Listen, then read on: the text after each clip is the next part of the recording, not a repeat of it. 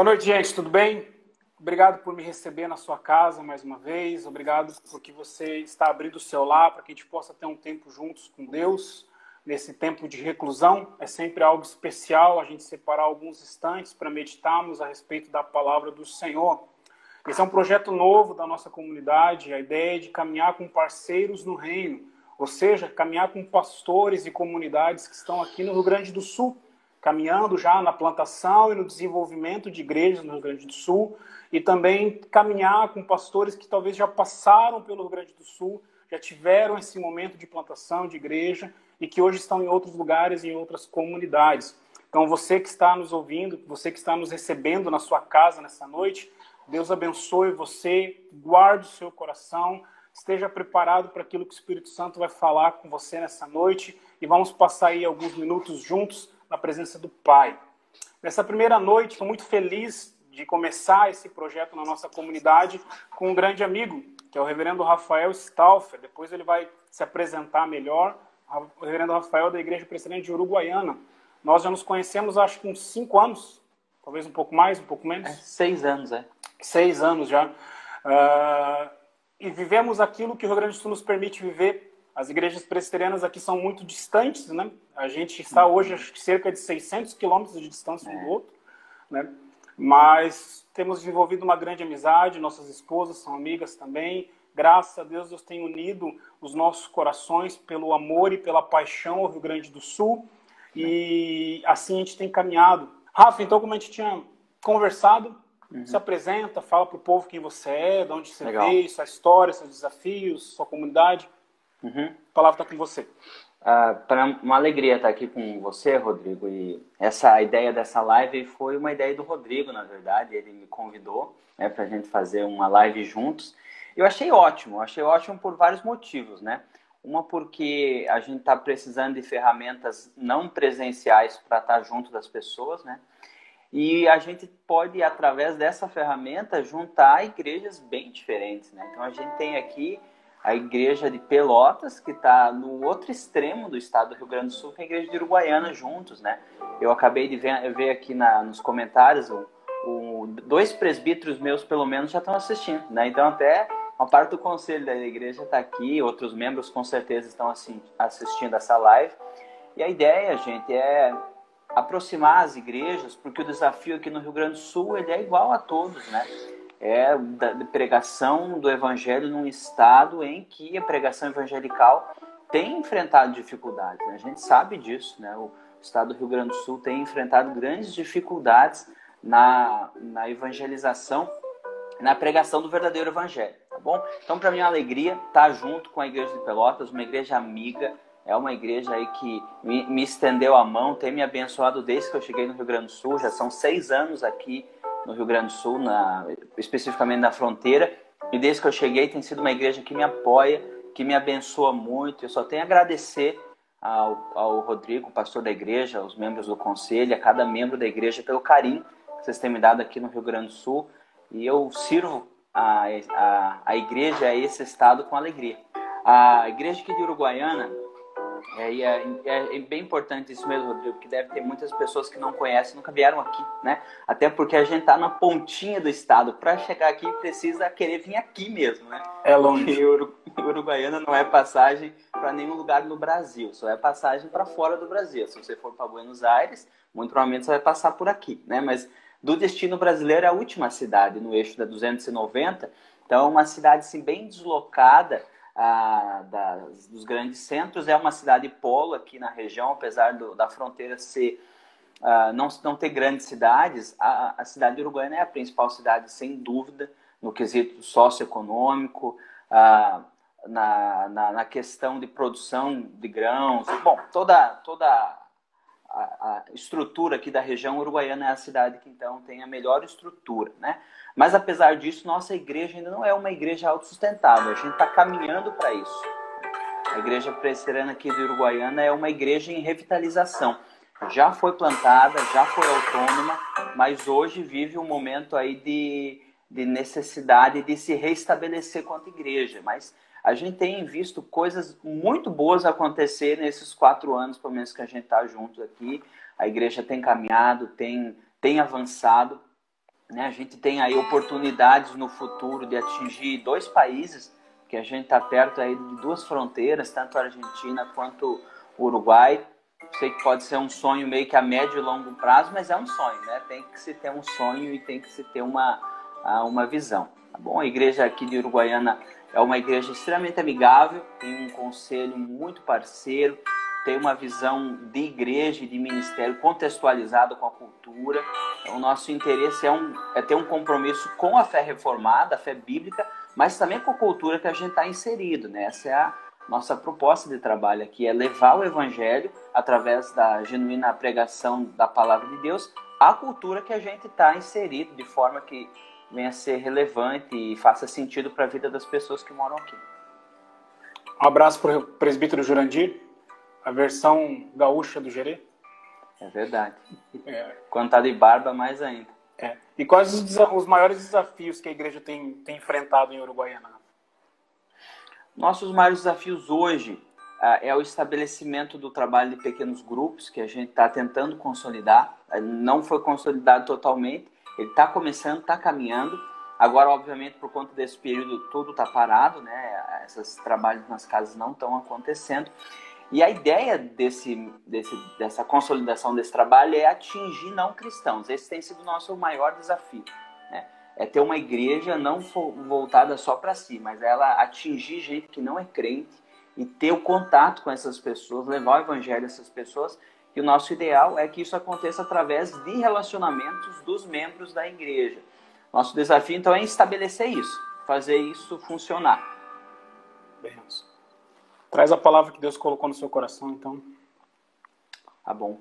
Ah, quero ler um recorte da palavra de Deus que é Filipenses, no capítulo 4, do versículo 10 ao versículo 13.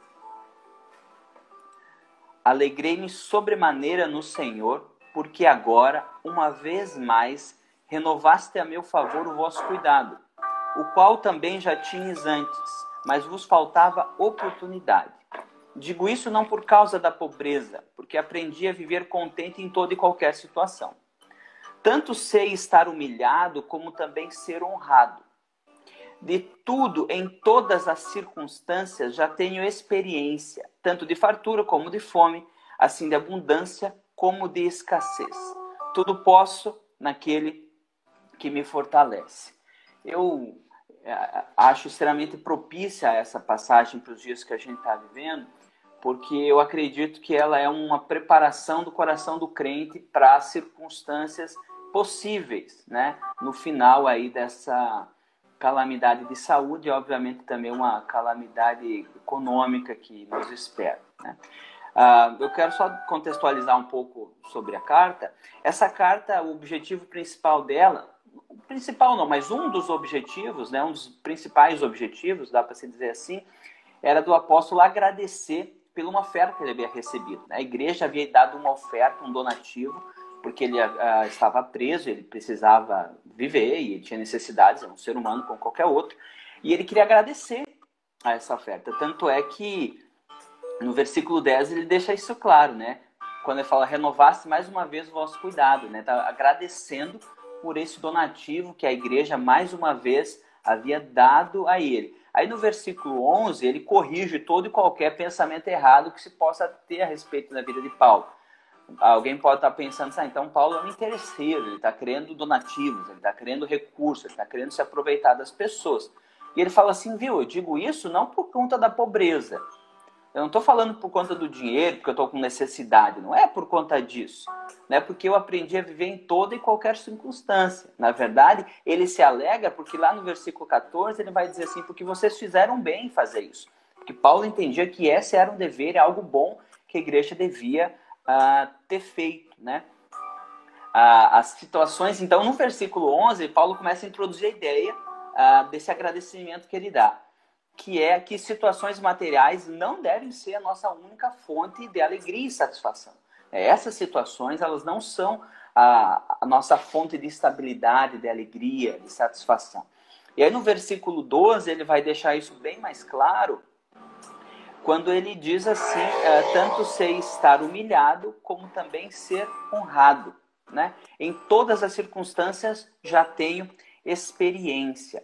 Aqui ele, ele não está se autoproclamando alguém bom, né? Ele não está dizendo assim, olha, tenho experiência de tudo, eu já evolui muito e eu mesmo aprendi a lidar com as minhas próprias forças nas diferentes dificuldades. Não é isso que Paulo está fazendo. Paulo não tem esse tipo de, uh, de arrogância, né? O, o, contentamento que ele tem e a satisfação que ele tem nas situações difíceis, tanto de fartura quanto de escassez, uh, é, a, é a razão que o versículo 13 vai nos deixar claro, né? Mas antes eu queria só ressaltar que na tua, nessa tradução que eu li, que é a, a Ara, né, diz assim: já tenho experiência, no versículo 12. Mas tem uma tradução melhor para essa expressão que seria assim: aprendi um segredo. Eu tenho um segredo que eu aprendi, né? Tem um, um mistério que foi revelado. É mais ou menos essa ideia que Paulo está falando. Qual que é o mistério? O mistério de estar contente em qualquer situação tanto de abundância quanto de fartura, tanto de sofrimento quanto de alegria, tanto de humilhação quanto de honra. E essa é o segredo que Paulo descobriu e é que ele vai revelar para nós, né? Ah, e, e, é, e é realmente um, um, algo totalmente contrário à nossa natureza, à natureza uh, humana, né? Ter calma no meio da adversidade, né? Ter humildade no meio da prosperidade. Veja, no momento de prosperidade, isso não sobe a cabeça de Paulo, ele se mantém humilde. E no momento de dificuldade, de escassez, ele também se mantém calmo, ele não se desespera, não desonra a Deus. Isso é, sem dúvida, algo bem desejado por nós, né? ainda mais em dias como hoje, que a gente está perto aí de viver uh, uma recessão financeira grande, né? ou seja, todos nós, gente, todos nós teremos limitação financeira, isso aí não é uma dúvida. É, todos os, os, independente da opinião política que a pessoa tenha, é, isso já está constatado. A gente o mal vai chegar para todos, né? O mal vai chegar para todos. A crise é global, a dificuldade financeira vai vir para todos. Se não vir redução numérica do nosso, da nossa renda, virá redução do potencial de compra através da inflação. Ou seja, de alguma forma a gente vai sofrer isso. E Paulo fala assim: nos momentos que se perde, também dá para se ter calma. Olha que interessante. Né? Por isso que eu acho propício. E como que é, isso é possível? O versículo 13 deixa claro. Tudo posso naquele que me fortalece. Esse é o segredo. Né? Essa é a, o mistério que foi revelado de como uma pessoa pode se manter equilibrada em qualquer das situações que ela venha a viver. Tem uma tradução feita por um comentarista da nossa, da nossa, da nossa editora da cultura cristã, o nome dele é William Hendrickson. Ele traduz esse versículo de uma forma que eu achei legal. Eu quero ler a tradução dele. Ele diz assim: Eu posso todas as coisas naquele que me infunde forças. Olha como ele traduz o versículo 13. Eu posso todas as coisas naquele que me infunde, infunde forças, que me coloca forças, né? anexa forças a mim. E interessante que esse é um dos versículos mais mal interpretados e distorcidos, né? No nosso meio evangélico tradicional. Geralmente se fala assim: olha, eu vou vencer, porque tudo eu posso naquele que me fortalece, eu vou prosperar, tudo vai dar certo na minha vida. Não é isso que Paulo está falando aqui. O que Virou Paulo está falando aqui. Vira um amuleto, né, das pessoas. Vira um amuleto, é um texto fora do contexto. A gente tem que ler ele no contexto dele. O contexto dele é: eu posso todas as coisas. Quais são todas as coisas? Ser humilhado ou ser honrado ter abundância ou ter escassez. Todas essas coisas eu posso suportar. Qual é o segredo de suportar essas variações da vida? Ah, porque aquele que me fortalece, é porque aquele que me infunde forças. Então, no Senhor, eu e você, a gente tem forças para passar pelas situações mais uh, diferentes, pelas situações mais oscilantes. Então, todas as coisas eu posso, porque o nosso Senhor nos infunde, nos dá, nos uh, fornece forças. Então, meu irmão, eu e você, a gente tem que ter calma e tranquilidade no coração. Eu sei que tem muita gente, muita gente me procura com o coração abalado com relação às finanças, outro com o coração abalado com relação à, à saúde, com medo de morrer, e outras pessoas, até o Rodrigo tem uma história interessante sobre isso, depois ele conta para vocês aí, e outra outras pessoas me, me procuram ah, com problemas emocionais, que não estou conseguindo lidar com essa clausura, com esse confinamento que a gente vive. Como a gente lida com essas situações? Não é com arrogância de que sabemos todas as coisas, mas é depositando nas forças do Senhor a nossa vida. Você pode tudo. No Senhor você pode. No Senhor e você a gente pode passar por situações de dificuldade, mesmo de restrição financeira, e honrar o nome do nosso Deus e viver bem e alegre, porque nele nós podemos todas essas coisas. Então eu quero deixar essa palavra do Senhor para você que está com o coração aflito, né, e inseguro. Na, na força do Senhor e você a gente pode descansar na força do Senhor e você a gente consegue ter equilíbrio na nossa vida. De não se tornar um iludido, um arrogante quando tudo está dando certo e prosperando, e nem um desesperado, desvairido quando as coisas começam a desmoronar. A gente consegue ter paz, porque se está dando tudo certo, é as forças do Senhor que estão nos abençoando. Se as coisas estão indo mal, as forças do Senhor irão nos sustentar. E assim você a gente tem paz no meio desses dias de conflito. Essa é a reflexão que eu trago para você. Espero abençoar a tua vida com a palavra do Senhor. Amém. Rafa, vamos fazer um, uma troca. Você uhum. ora agora pela nossa igreja de Pelotas aqui, ora pela nossa uhum. região. Depois eu oro por Uruguaiana. Também oro por alguns pedidos que chegaram aqui para gente. Pode Legal. ser? Pode ser sim. Você começa orando, então depois eu oro. Vamos orar. Nosso Deus e Pai, nós te agradecemos pela igreja de Pelotas uma igreja plantada pelo Senhor, pelo teu poder e pela pregação do Evangelho. Que tem permanecido numa região, Pai, distante e por muito esquecido por muitos, Senhor Deus, daqueles que ocupam poderes da igreja. Mas o Senhor nunca esqueceu daquela igreja, nunca esqueceu daquela região. E é por isso que o Senhor tem enviado e plantado profetas do Senhor naquela terra, Pai. E oro para que, em nome de Jesus, o Senhor abençoe a igreja de Pelotas, Pai. Que o Senhor dê paz a cada membro daquela igreja, que o Senhor livre, Senhor Deus, do desemprego, da falência, Senhor Deus, o Senhor livre de problemas de saúde, que o Senhor proteja a saúde dos membros daquela igreja.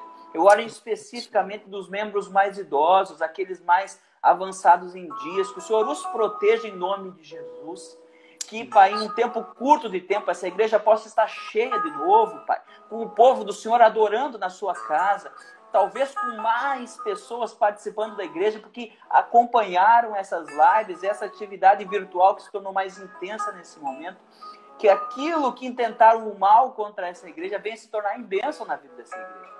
Venha se tornar em avanço e prosperidade, que essa igreja se levante uma igreja forte, temente ao Senhor, aprovada pelo Senhor no tempo da dificuldade, testada com a fé, Senhor Deus, fortalecida no poder do teu Santo Espírito.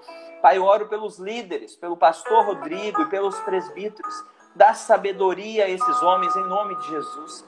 Que eles tomem as decisões mais acertadas para a sua igreja. Que o Senhor dê a eles paz, tranquilidade, tire todo o medo e ponha a fé e a segurança que no Senhor, o Senhor nos fortalece, por isso nós podemos passar por todos os momentos da nossa vida, porque o Senhor estará nos fortalecendo em cada um deles. É assim que a gente ora, entrega ao Senhor essa igreja, no nome de Jesus. Amém. Deus, muito obrigado por essa noite, por esse período tão especial que podemos passar, mesmo nesses dias de reclusão. Deus, como é bom estar com irmãos da fé, amigos, Deus de caminhada, Deus amado como Rafa, Deus como a sua família, como a sua igreja, Deus amado. Amém. E nesse momento, Deus, eu quero orar ao, ao Senhor clamando, Deus, para que o Senhor derrame do teu Espírito Santo sobre essa comunidade, sobre essa igreja, Deus, abençoando a vida do Rafa quanto pastor, dando a ele palavras que venham do Senhor, para que possam, Deus, curar as vidas, Deus, sarar os corações, restaurar as famílias, Pai, em nome de Jesus, dar sabedoria a esse conselho, Pai, para que eles possam olhar, Deus, para a região de Uruguaiana, olhar, Deus, para o Uruguai, olhar para a Argentina, Deus, como campos, Deus, que precisam ser colhidos, Deus. Então, desperta o coração desse conselho com sonhos, Pai. Amém. Em nome de Jesus, nome Pai. De Jesus. Guarda, Deus, essa igreja, guarda as pessoas mais idosas dessa comunidade. Em nome de Jesus. Abençoa para que, Deus, nesse período, Deus, não venham ficar doentes, não venham, Deus, passar dificuldades por conta do corona.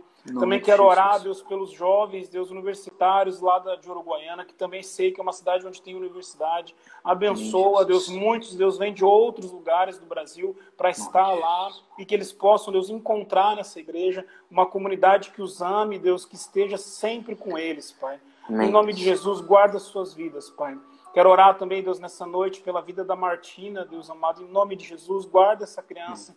Abençoa ela que pede, Deus, por saúde, Pai, em nome Abençoa de Jesus. em nome de o Jesus. Senhor, Deus, é quem tem o dom, o poder, Deus, de toda cura, Deus. Nós clamamos ao Senhor, porque sabemos, Deus, que de acordo com a tua vontade, o Senhor opera, Deus, milagres, Pai amado. E por isso entramos na tua presença nessa noite. Amém, Guarda, Deus, também a cada família, Pai, que esteve conosco nesse tempo. Amém, Abençoa Deus. os seus lares, Deus. Derrama do teu Abençoa. Espírito Santo, Deus. Aquece, Deus, o coração deles, Deus, nesses Nome dias de de Jesus. Para que eles venham crescer, Deus, e se fortalecer sempre no Senhor. Muito obrigado por tudo, Deus. Eu oro a Ti, Deus, no nome de Jesus. Amém, Senhor. Amém. Amém. Amém. Rafa. Últimas palavras. Se despede do povo. Pessoal, obrigado por eh, estar com vocês aqui. Obrigado, Rodrigo, pelo convite. Obrigado, Igreja de Pelotas. Vocês sabem que estão no nosso coração. Conto conosco, conto com as nossas orações. E o dia que estivermos com mais locomoção, né, a fronteira aqui, sabe que sempre tem um local de aconchego para vocês aqui. Serão sempre bem-vindos. Amém. E o churrasco é bom. É bom. Meu irmão, minha irmã, você que esteve com a gente nesse período, muito obrigado. Deus abençoe seu coração. Muito obrigado, Rafa, por ter topado esse desafio de ser o primeiro a estar. Tudo é novo, né? A gente vive um momento onde tudo é novo. Então a gente tem que se adequar, tem que viver um momento de melhoramento, de aperfeiçoamento do nosso ministério também, né? Isso. Então, certeza. agradeço a vocês que nos receberam na sua casa. Então, nós já temos vários pastores agendados para estar com a gente. Pastor Gidiel, da Oitava Igreja. Pastor Daniel, da Igreja Presbiteriana de Canoas. Pastor Paulo Foltran, de Carazinho. Pastor Paulo Romão, de Santa Maria. Pastor Antônio Paulo, lá de Goiânia, que já esteve também plantando igrejas, construindo igrejas aqui no Sul. Próxima quarta-feira vai estar conosco aqui o reverendo Dene, Pastor Denis está em Alegrete, vai estar conosco aqui também, compartilhando o coração, compartilhando aquilo que Deus tem feito. Muito obrigado, meu irmão e minha irmã que estiveram conosco.